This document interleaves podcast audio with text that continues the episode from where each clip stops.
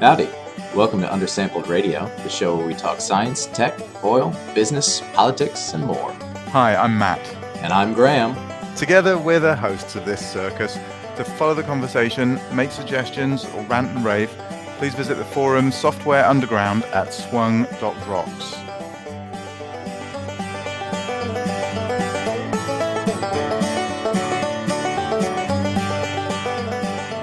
And we're live.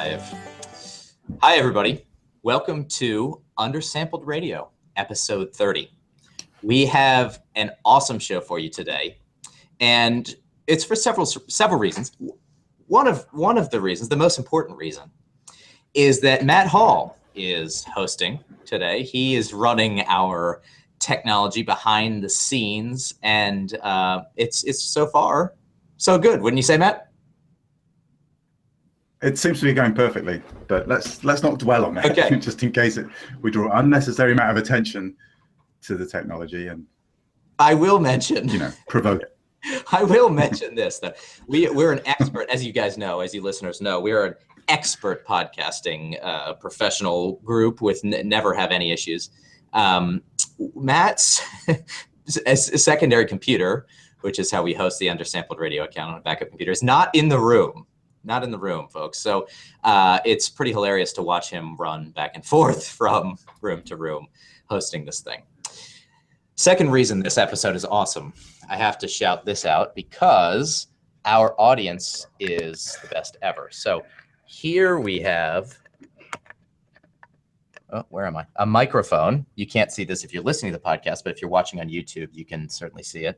Um, this is the weirdest looking and coolest microphone ever. It has a built-in pop filter, so John Lehman, if you're listening, you can tell me how my audio sounds. Um, but it was it was donated by another one of our listeners. So that's actually the second second microphone that's been donated, and it's just it's awesome. I'm I'm honored to have such a kind and generous audience. So thank you to that listener a kind and generous audience that hates how we sound. That's right. Um, Matt has some big news for you guys, and several of you who are listening to this are going to be participating in this first news bullet point. Let it go. EAGE, so the European Association of Geoscientists and Engineers, uh, annual meeting is in June. We are hosting a hackathon right before it, the weekend before. And uh, imagine my dismay when I got invited to the EAGE workshop on machine learning on the Sunday of the hackathon. Um, uh, especially after, but both essentially inviting EAGE to sort of take part in sort of promoting the hackathon and proposing a machine learning workshop, then being invited to one on the day of the event that I was organizing. So um, happily, the conveners of the workshop were absolutely uh, awesome about it and immediately sort of asked EAGE if they could move the workshop, which they have. So the machine learning workshop will now be on uh, Monday, the 12th of June. It's being, oh gosh, I think it's being uh, convened. The two of the conveners are from Total, and um, uh, two of the conveners are from IFP in Paris, the Institut Français de Pétrole or something like that. And um, I also am, well, I won't say too much, but I'm hoping that we get uh, some teams from Total because uh, some folks there are pretty interested in the event. Um, so it's like my pl- I think I've said that my plan is to try and get more than 50 hackers there this time. So that would be epic because we haven't had more than kind of tw- I think 22 or something might be the record. So more than double uh, sort of previous record. So um, anyway, all things pointing and heading in the right direction. So I'm very happy about that. Excellent. Do we have? Uh, is there somewhere we can go to visit the uh, the EAGE machine learning thing that maybe has some summary of topics, etc.? There totally is, and I I should have put that in the what's name, but uh, yeah, I, I expect you could Google around and find it, but I will put a link to all the workshops. uh, Completely professional. Completely Very professional professional. podcasting crew we have here. Being reminded, uh, I will I will do that. I won't try and do it on this computer because things will go wrong. Hey, uh, did I tell you about um, Numeri or Numeri? Did you hear about this? I feel like it. Maybe we mentioned it once because it came up on on um, uh, Software Underground, right? But yeah, what what is Numerai? It is a, as they say, a new kind of hedge fund where they accept buy sell predictions from their. Uh, hey, look at this. Lucas is posting the link that uh, right there in Swung. Um, sorry, Numerai is the uh, is a is a hedge fund that takes predictions from its sort of crowdsourced opinions uh, about buy sell recommendations. So you build a model and you submit your predictions, and if you do a good job at predicting, they pay you money for your predictions. Right, they pay you cool. Bitcoin, right? Yep. And the deal is that they release new data every week or something, and you make predictions for the following week, or how, how does the what's the sort of cycle? Yeah, that's right. So it's a new it's a, it's a, new data set every week, every seven days. The data is anonymized and encrypted, so you don't actually know what stock information you're looking at.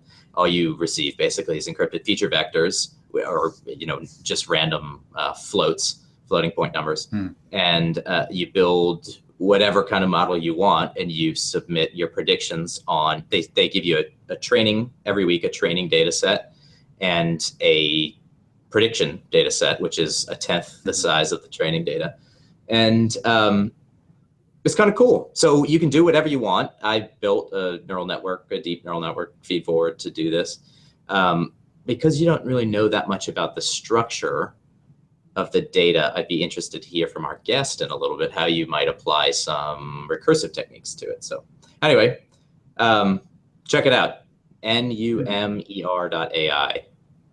It's pretty cool. It sounds, uh, sounds really interesting. It makes you, uh, yeah, just re- reminds me in a, I mean, it's not the same at all, but there's a, a thing in uh, Norway that I'll try and remember to put a link to uh, where you can, I think it's actually an app, a mobile app, and they basically get people to vote on the outcome of wildcat exploration wells.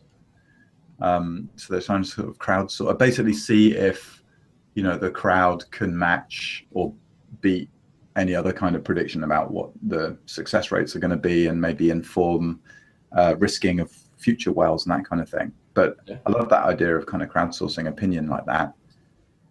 I wonder what uh, a Numerai-like model could do with the oil price. Well, um, there is certainly uh, more wit in the crowd than there is in an individual. Which is why I'd like to source some opinions from our crowd of one today. We have. how bad was that? We have Dr. Jackie Floyd here on the line with us. She is a research scientist and I think owner of Element uh, Labs list. Yeah, or principal. Yeah. It's, yeah. It, it's a yeah, it's a company registered in Texas. So cool. Well, we'll we'll uh, welcome to the show. Thanks. Thanks for coming on. We we'd like to hear a little bit more about. And I said it backwards. It's Element List Labs. What um, you can you actually can find a link to that in the show notes, Matt. um, so tell us a little bit more about Element List and what, what it is and what it does. Um, well, Element List Labs is like a, kind of like a meta company or something. I I uh, started it back in May when um, the startup I was working at kind of uh, ran out of money, and um, and am using it kind of as a home for basically a lot of all my research, all my little side projects, everything that um, that I've been either working on in the past, for example, Element List, to uh, new projects like um, some work on natural language processing I've been doing lately. And, and it's all kind of under the Element List Labs umbrella. And um, so lab is really just a great way of saying this is my little playground and anything can happen here.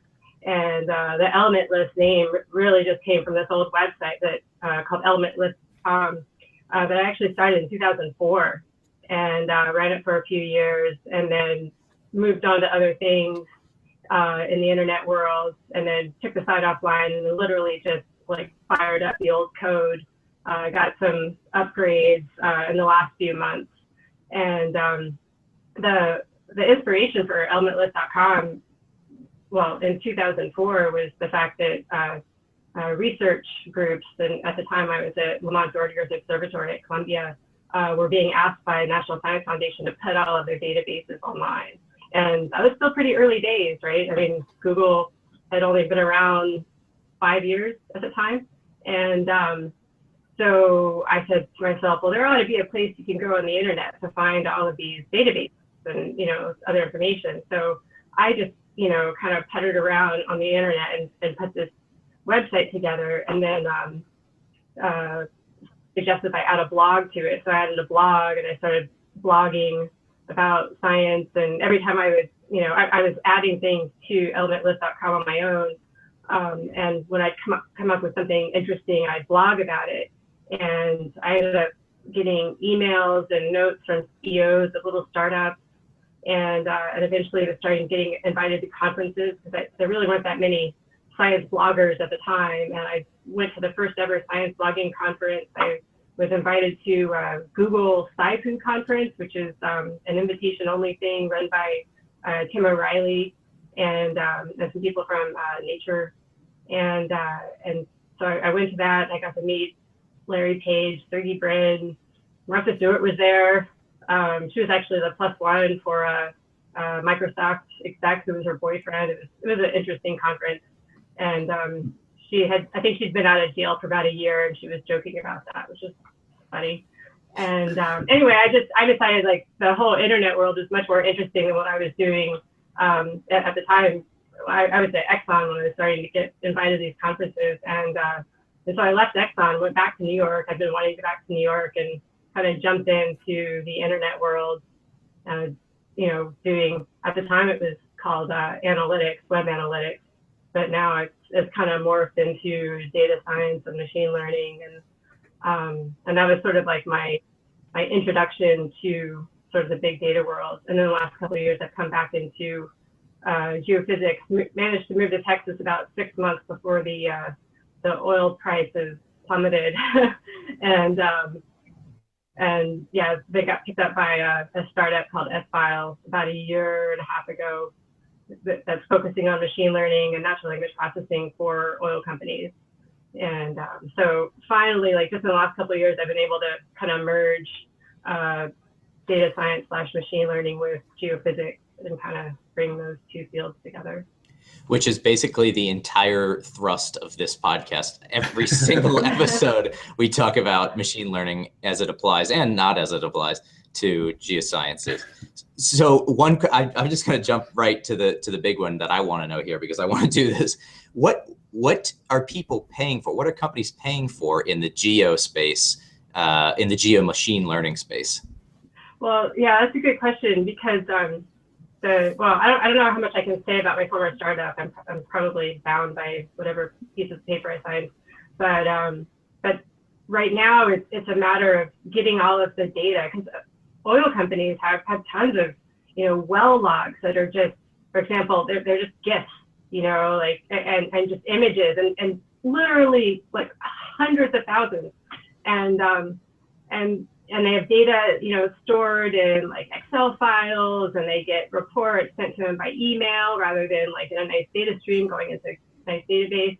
And they have like, you know, still have plenty of paper copies like in, you know, caves or basements you know, and and so right now I think uh, part of the the challenge is just kind of gathering up all that data because I was just reading an article about this the other day. The the real um, value is, is in the data. I mean, nowadays, you know, you can download TensorFlow, you can, you know, read about all sorts of, you know, different algorithms that are out there. And sure, there's a learning curve, but but without the data to train it on, they're not very useful, right? And so, and oil companies have always been very protective of their data.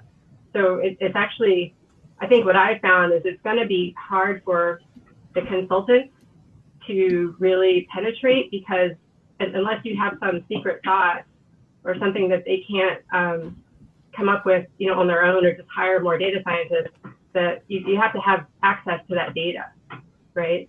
To, yeah. to start to build a model or do something predictive. And um, there are still startups on the outside that are working, kind of working their way in, which which in, in some ways is necessary because oil companies are so conservative by nature, and and you know they're kind of slow to jump into this area, which I experienced being at an oil company trying to do machine learning uh, here in Texas just within the last couple of years. And um, but but I, I think that let's see, what was your question again? I got off track. Um, I guess the summary of the question is uh, what what kind of commercial applications are there for machine learning in in the geo world? Well, the, obviously you want to be able to predict where the oil is, right? Where to drill, and then um, and then in the more complicated cases of uh, say fracking, you want to know how to complete the well so you can maximize your production. So there might be all kinds of um, you know combinations of parameters, what kind of I don't know do you use or something like that that that can influence the uh, pr- productivity, which is also you know it's not just the engineering part, but also whatever particular geological type of rock you happen to be in. Are you in a shale? Are you in a limestone? You in sandstone? et cetera, and, and then maybe what kinds of oils you have. So, so that's a machine learning problem, being able to um, come up with the right combination of parameters for a given well and a given formation to, to know what, what you need to do to maximize production.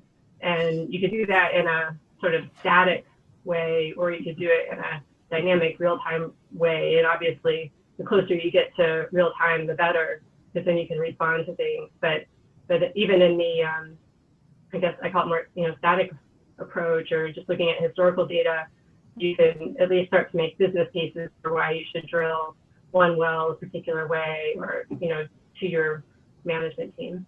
Mm-hmm. So, it, five years from now, down the road, do we need uh, geological interpreters?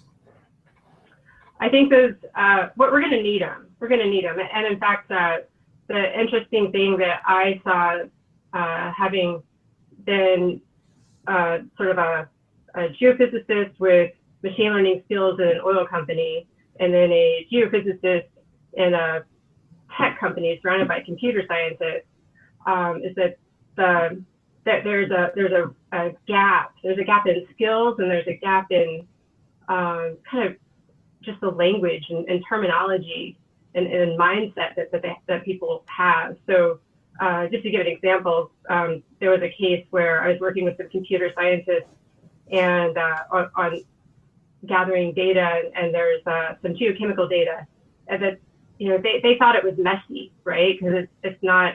They, they thought that um, you know the seismic data and the, and the digital well log data was so much better because it was nice, clean, precise numbers that they could calculate. But they didn't really know how to deal with like these oil measurements that were made by a mere human in a lab, right? But but the oil that that's the stuff you're trying to get out of the ground. That's what you that's the gold, right?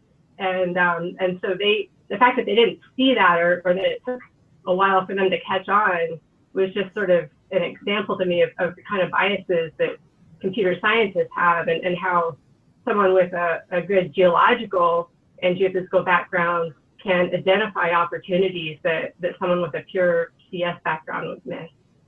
Mm-hmm. Yeah, long answer.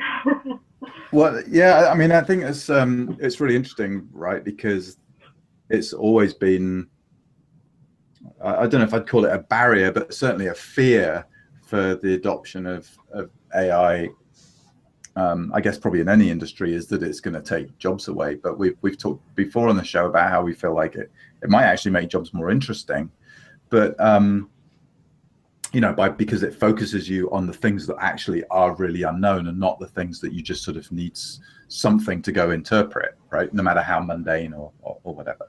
Now, maybe it takes fewer people to do that really interesting work. I'm not sure. Um, that's a problem that might have take, taken care of itself in the last sort of two years.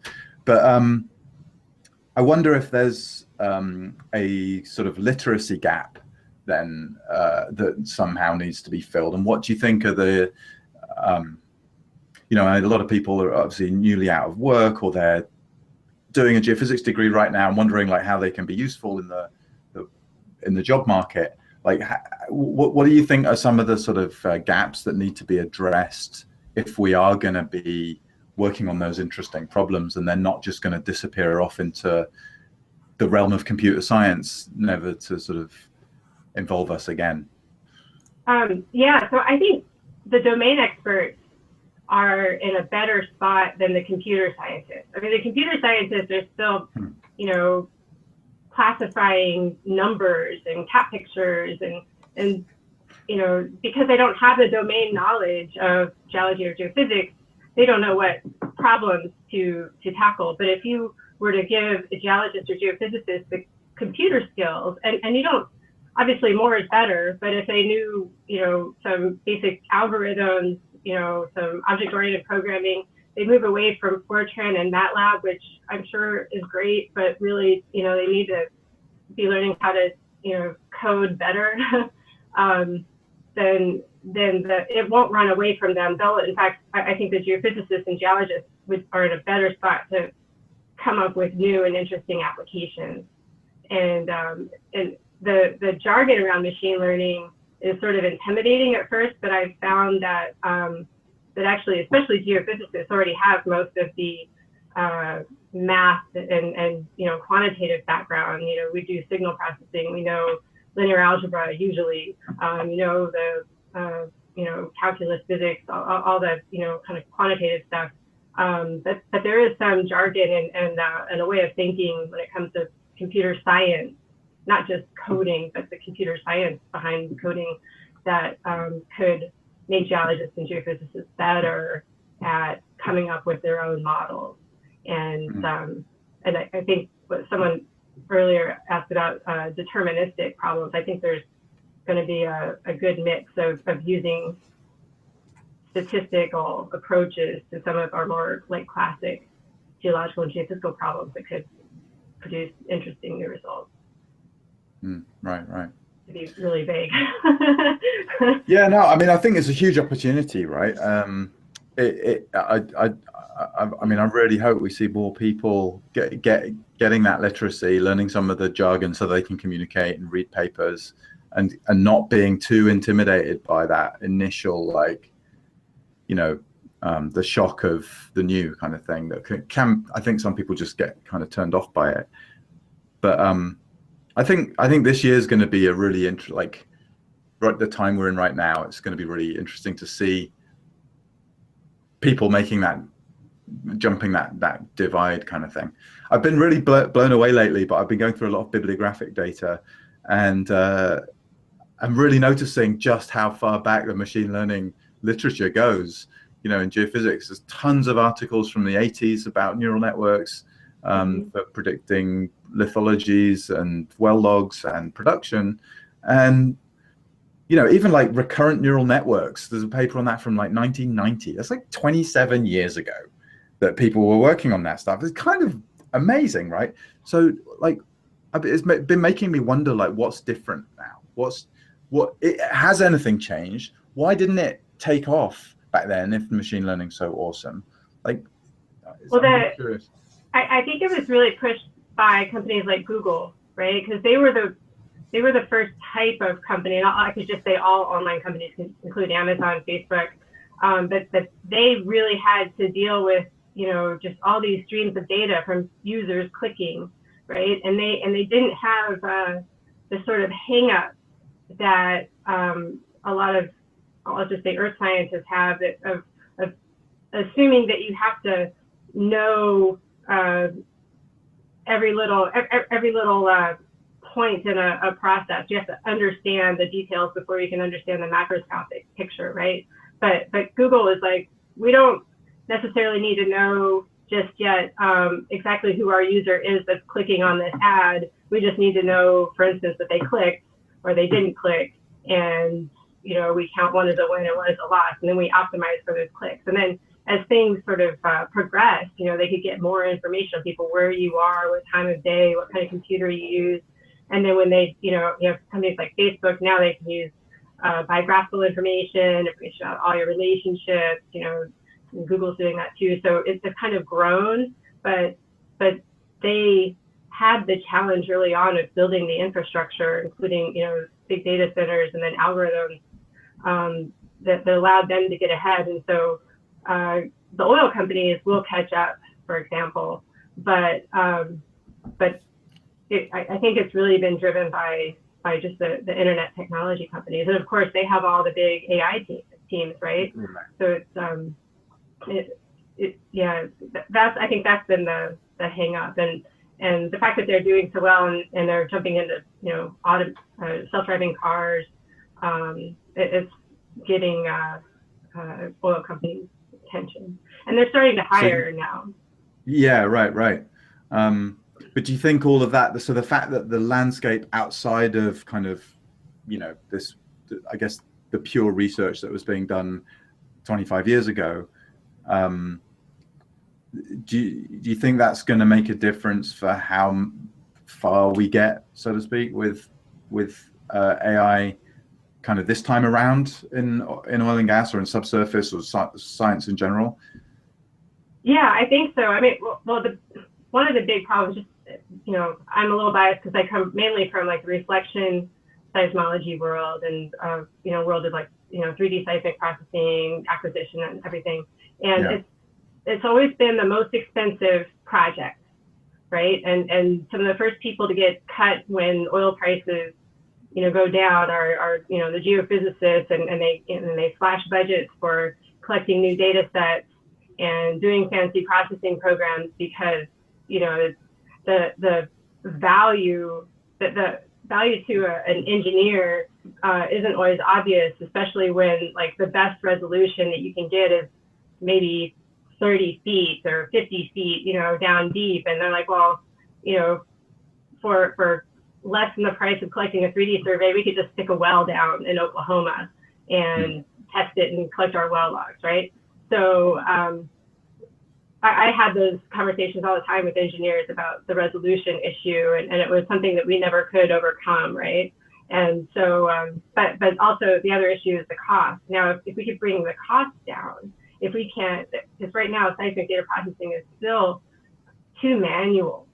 You know, pe- pe- you know, people having to edit data and pick velocities and like the whole process is, is very slow. If we could reduce the processing time on, on 3D seismic data, then that would help geophysics as an industry or, or help um, help what, what we do be valuable sooner to oil companies because the delay that's another factor it takes you know mm. it could take months to get the seismic project approved months to collect the data um, you know, months to do a first pass processing and you do all your migration. It could be like well over a year between the time you approve a project and start to see some results. So if we can shrink those down with machine learning, um, that would be a, a, big advance.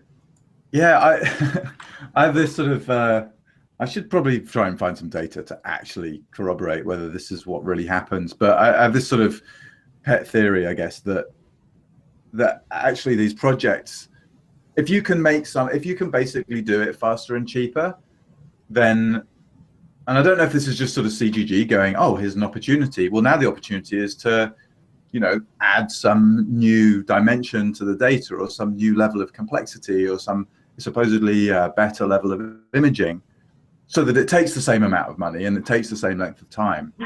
We're actually just pushing those sort of incremental what you hope are quality improvements, but what I think are actually, I, I think we actually have gone beyond now what the the level of certainty that we can cope with in the interpretation process. So, do you know what I mean? Uh, yeah, it, yeah. The the expectations get inflated, right? And, and yeah, uh, yeah. so sure you can do it cheaper, but but I don't want just uh, you know a 3D pre-stack migration by itself is not enough anymore. You want all the attributes. Right right? Exactly. And um, and then you want to do all the fancy modeling with the attributes and the well data. So, but that's great. At, at the same time, it means you can do that, right? And yeah, and, and if more people can do, if more you can do that for overall less cost, more for the same amount, then it's still a win.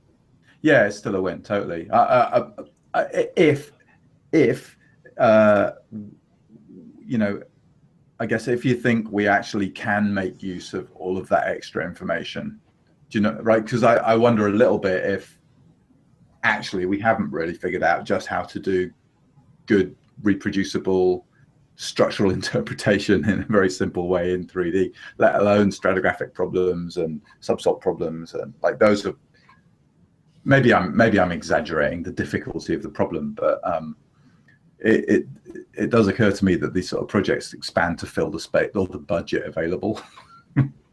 oh, you can do it cheaper now. We'll do more.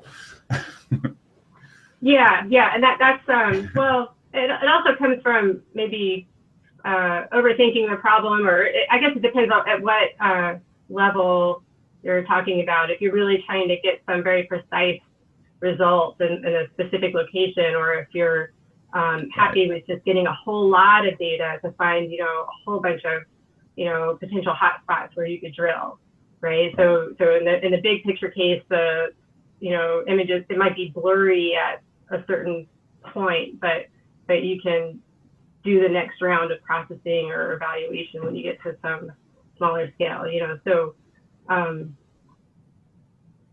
yeah, depends on the problem. right, right. We, we were talking the other week about how maybe if AI turns out to be as awesome as we think it can be, um, maybe you won't even need to do imaging anymore, and the AI will just take your shot records and produce interpretations or not even bother interpreting. Like maybe you don't need interpretation. Maybe that's a human crutch you know the sort of geological step maybe it can go straight to oil finding which as you say is the sort of goal. Yeah yeah i i guess that well you saying that made me think uh, or, or, recall um, just the fact that there is already so much data. I mean there's a ton of especially on the onshore right, areas. right. Um, you know there's just there's well logs going back to the 30s or 40s, you know, and and if you want to now, you, you could potentially um, scan them off of you know the, the page. Well, now most of them are scanned, as far as I know, um, and then now you want to get the values off of those logs. You want to you want to get the digital values, and then you want to pump those through your machine learning algorithm. Um, I, I think it's possible we, we might if, if we can if companies can mine their old data better, they might not need new data all the time. Might you know they, they might right. have enough, right? And um, it's just not being uh, uh, mined effectively right now. So I, I, I, I want to bring up examples, but I, I, might be giving away company secrets. But I mean, I was at one, I'll just say an oil company. Um, I've been to a few, so I don't have to reveal which one and um, and they had bought uh, almost a million well logs for like a dollar a piece. And um, and I said, uh, oh, you know, that's like that's a big data problem. We should you know use that. We should use machine learning to to study all these logs. And, and instead, um, the the geologist jumped down my throat immediately. And, uh, and and and I it, it was actually very uh, it was like very hostile. Their, their reaction was was very hostile and um, from from no, you can never do that. It won't work. You know, a computer can never uh, interpret like a human does. To uh oh, what if she's right? you know, that's that's my job that's going to go away because right now all all that I well not all but but some of the the basic uh, tasks of geologists to pick well logs, right? And then and then geophysicists are you know considered the people who draw lines on seismic data and that's those are two very manual processes that really could be done probably better by a computer and over uh, bigger, you know, large data sets. And um, and if if the geologists don't want the computer scientists to kind of come in and take their jobs, well, that that's where the geologists and geophysicists can um, take advantage of, of their domain expertise and maybe write their own code, right? And so so that they know what the code is doing and, and they're confident about the results that they're getting. And yeah. um, that's going to take it's going to take a bit of a, it might be a generational change because you're going to need more people with the coding skills to you know tackle some of those problems. Like the, I, I noticed the uh, the challenge that you have uh, for this month, I guess, is, is to hmm. in uh, the leading edge, right? Yeah. Is, is, to predict uh, lithologies from well logs that's a great project, and I, and I think that um, that that'll get people's attention, and and maybe get you know there'll be more people if they have the freedom in their oil companies to start doing some of that in house. Yeah, yeah. What we haven't, I don't think, seen yet, because because I, you know, I would encourage people like in in the situation of the person who freaked out when you suggested you know using AI to look at those well logs is like even if you aren't part of the coding process, at least be part of the sort of code form like the formulation of the problem and informing the, the, you know the way that you attack it with feature engineering and I mean essentially all that's basically just doing petrophysics. It's encoding stuff. It's just that now you get a really good idea about whether it worked or not instead of a kind of oh yeah that looks geological kind of uh, yardstick, which is kind of I feel like what we generally use these days. It's like yeah that looks right or that came from that book, so that's legit. There's very little like well can I actually validate this against my data set, which is I think one of the kind of key things in quote unquote data science that people need to pay attention to like rigorous cross validation and the, the total kind of well as objective being as objective as humans can be right? Because we're not always objective. Um, that's one of the kind of cornerstones of good data science. And i think as a geoscience community we do well to pay more attention to that you know? It's a good principle to have so Right.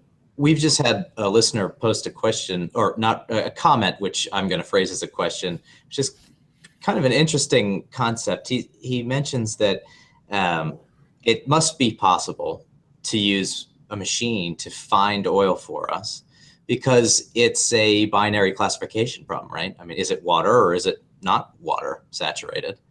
Um, and I'd, I'd like you to touch briefly on how you whether or not you think that that is a is an achievable goal and what kind of training data and pre-processing steps do we need to uh, cope with before we start asking machines where to drill for oil Well, it depends on what, what your data is, right? I mean, just say, is it water or oil? Is it seismic data? Are you looking at well log data?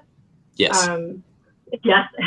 well, if you have it all, then you're you're lucky, right? I mean, if you have well log, that means you've already drilled in, so you would know what's there. Um, there's not much mystery to that. Then it's just it's kind of a mapping problem. Um, but uh, I, I think that the machine learning problem case is when you have uh, sparse wells and maybe a big 3D data set or multiple 3D data sets that are kind of sewn together. And um, and the trick is is that when it comes to you know trying to figure out what the rocks are, you don't have you, you have a little limited um, response, right? You, you could have uh, you know there's certain things that affect the velocity, certain things that affect the density. If you don't have uh, AVO information, for example, um, you won't be able to get elastic um, uh, elastic property information. So it, it, it's not it's not such a simple problem. But um, I, I, think actually what got me in touch with Matt over a year ago uh, was when I was using uh, self-organizing maps um, to try to classify uh, you know areas of, of a, of a, a reservoir and um, and try to you know predict along with oil production information. Um, so that was useful, um, but it uh, in that in that particular case didn't get off the ground, or, or the only way to test it is to drill, right? And yeah, um, yeah I, I did that. I started it before oil prices fell, and by the time I was done, uh, I think it was like December, and yeah, oil prices were looking pretty bad. So it's interesting to hear you say that because just yeah. over the last couple of weeks, I've been building a self-organizing map thingamajig to do AVO analysis and reservoir differentiation. And uh, so far, no dice. Uh, so, how's is your is your project um, closed books off the off the record? Was it for an oil company or is it open? Yeah, yeah, yeah. No, no. And I, yeah, I, couldn't. Well, I left before I could finish it, and then yeah, probably couldn't have published it anyway. Um, but uh, or at least that particular data set.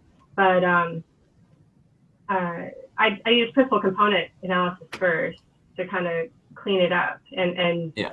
Um, so in, in our case, we had 64 or so seismic attributes, mm-hmm. and you know with principal component analysis, I guess we reduced it down to maybe 10 Mhm. or you know components with with uh, information, and then use and then put that into the self-organizing map, and you got much we got much better uh, results than if we tried doing it without principal Was- component analysis. Was that sort of on a sample by sample basis, or did you break out wave, the wave field into particular events or seismic uh, pieces or anything? Um, uh, this was it, it was from the seismic volume, so it's actually like little raster values for each. Right. Um, Okay. uh, The- volume or map.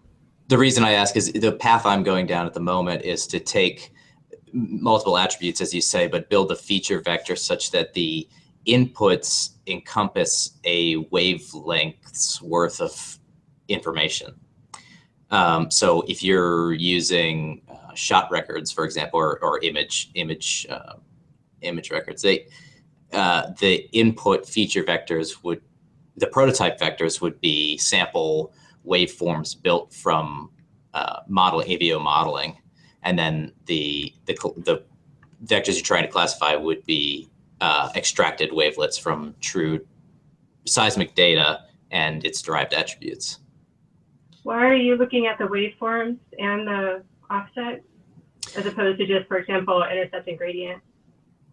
Sure, I just wanted to try something in the sort of time space domain before moving into those more abstract attribute spaces. Yeah.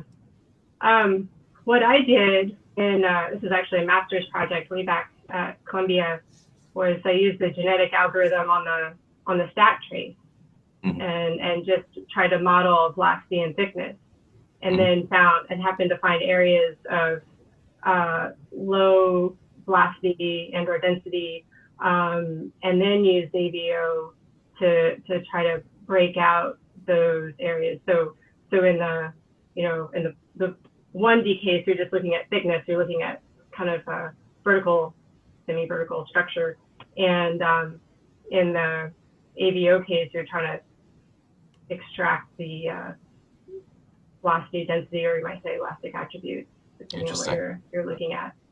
So so you might kind of break the problem apart into two steps. Yeah, uh, it's a really interesting approach. I, I like the idea of sort of building dimensionality into the problem to tackle different pieces of. Unless you're doing, These. are you doing forward modeling? Well, that's the idea. I'm not there Yeah. yet, but that that is where I'm headed. Um, so I want to ask a, a completely tangential question. The we have a we have a note in the in the notes in the show notes here um, about the the non-commercial aspects of machine learning as it relates to geo stuff, or maybe not even geo stuff. Um, you know, we've been talking sort of about uh, industrial applications, commercial applications. What about what about research projects? Uh, something very forward forward looking, or something that doesn't relate to industry in any way. What's your what's your favorite thing going on right now? Um, well, so far the things I'm focusing on, I, I'm kind of selfish. I'm, I'm focusing on, on things that are useful to me, and, and I figure if I can make them useful to me, then maybe they'll be useful to other people. And, and if they're not useful to other people, well, then they're still useful to me. And and you know, that Wait. you know, so so I might not make money off of it, but it can help me do my work better or faster. Yep. And um, so uh, one area, let's see, one area that I've been working on is uh, natural language processing using em- uh, word embeddings, which has gotten pretty popular on the internet. Lots of people have been using uh, word vectors, for example, to um, you know classify whiskey based on whiskey reviews, and um, you know I I've been doing it because uh, I'm lazy and I don't want to have to read all of my geology papers. And, uh, and, and, you know, one thing that I, I've encountered, especially doing more onshore uh, exploration, is, um, if, you know, when you go into a new area, whether it's like maybe New Mexico or Texas or Oklahoma, you have to learn all the formation names and all the rock types and everything. And, um, but, but if you could use a, a natural language processing algorithm to just sort of extract those words, you know, say what what minerals are in the such and such formation in Texas, you Mhm. know, then that would be really useful. And uh, and so I have I, I made a kind of I don't know if I want to call it a prototype, but I but I have a uh, program that does that, and I presented some initial results at AGU last month, and um, and so basically uh, I you know ran Word2Vec on about 300 papers or so, or how many? I, I forget how many it was.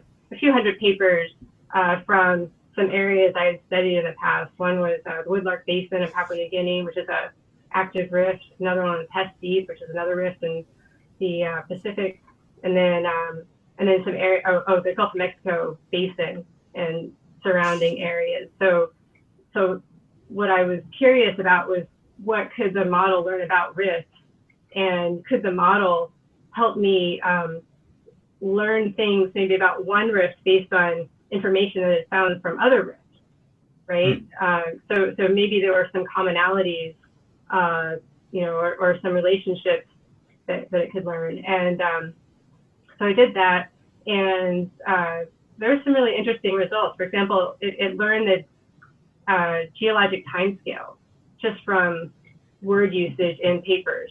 So, so I could, um, yeah. So, so there's a let's see, tri- it goes Triassic, Jurassic, Cretaceous, if I picked the word vectors for Triassic and Cretaceous, I knew that Jurassic was the middle one or nearby, you know, and um, and I could I could march through the uh, the geologic time scale with all the the names of the eras and periods, and and it had learned those, and and if if it got one wrong, it usually meant that I didn't have enough papers for covering that era, so I'd grab a few more and throw them in the batch, right, just to kind of map it hmm. out, and um, so, so that was interesting. And then the next step was to uh, kind of classify types of words, classify mineral names, uh, what mineral names, types of rock names, formation names.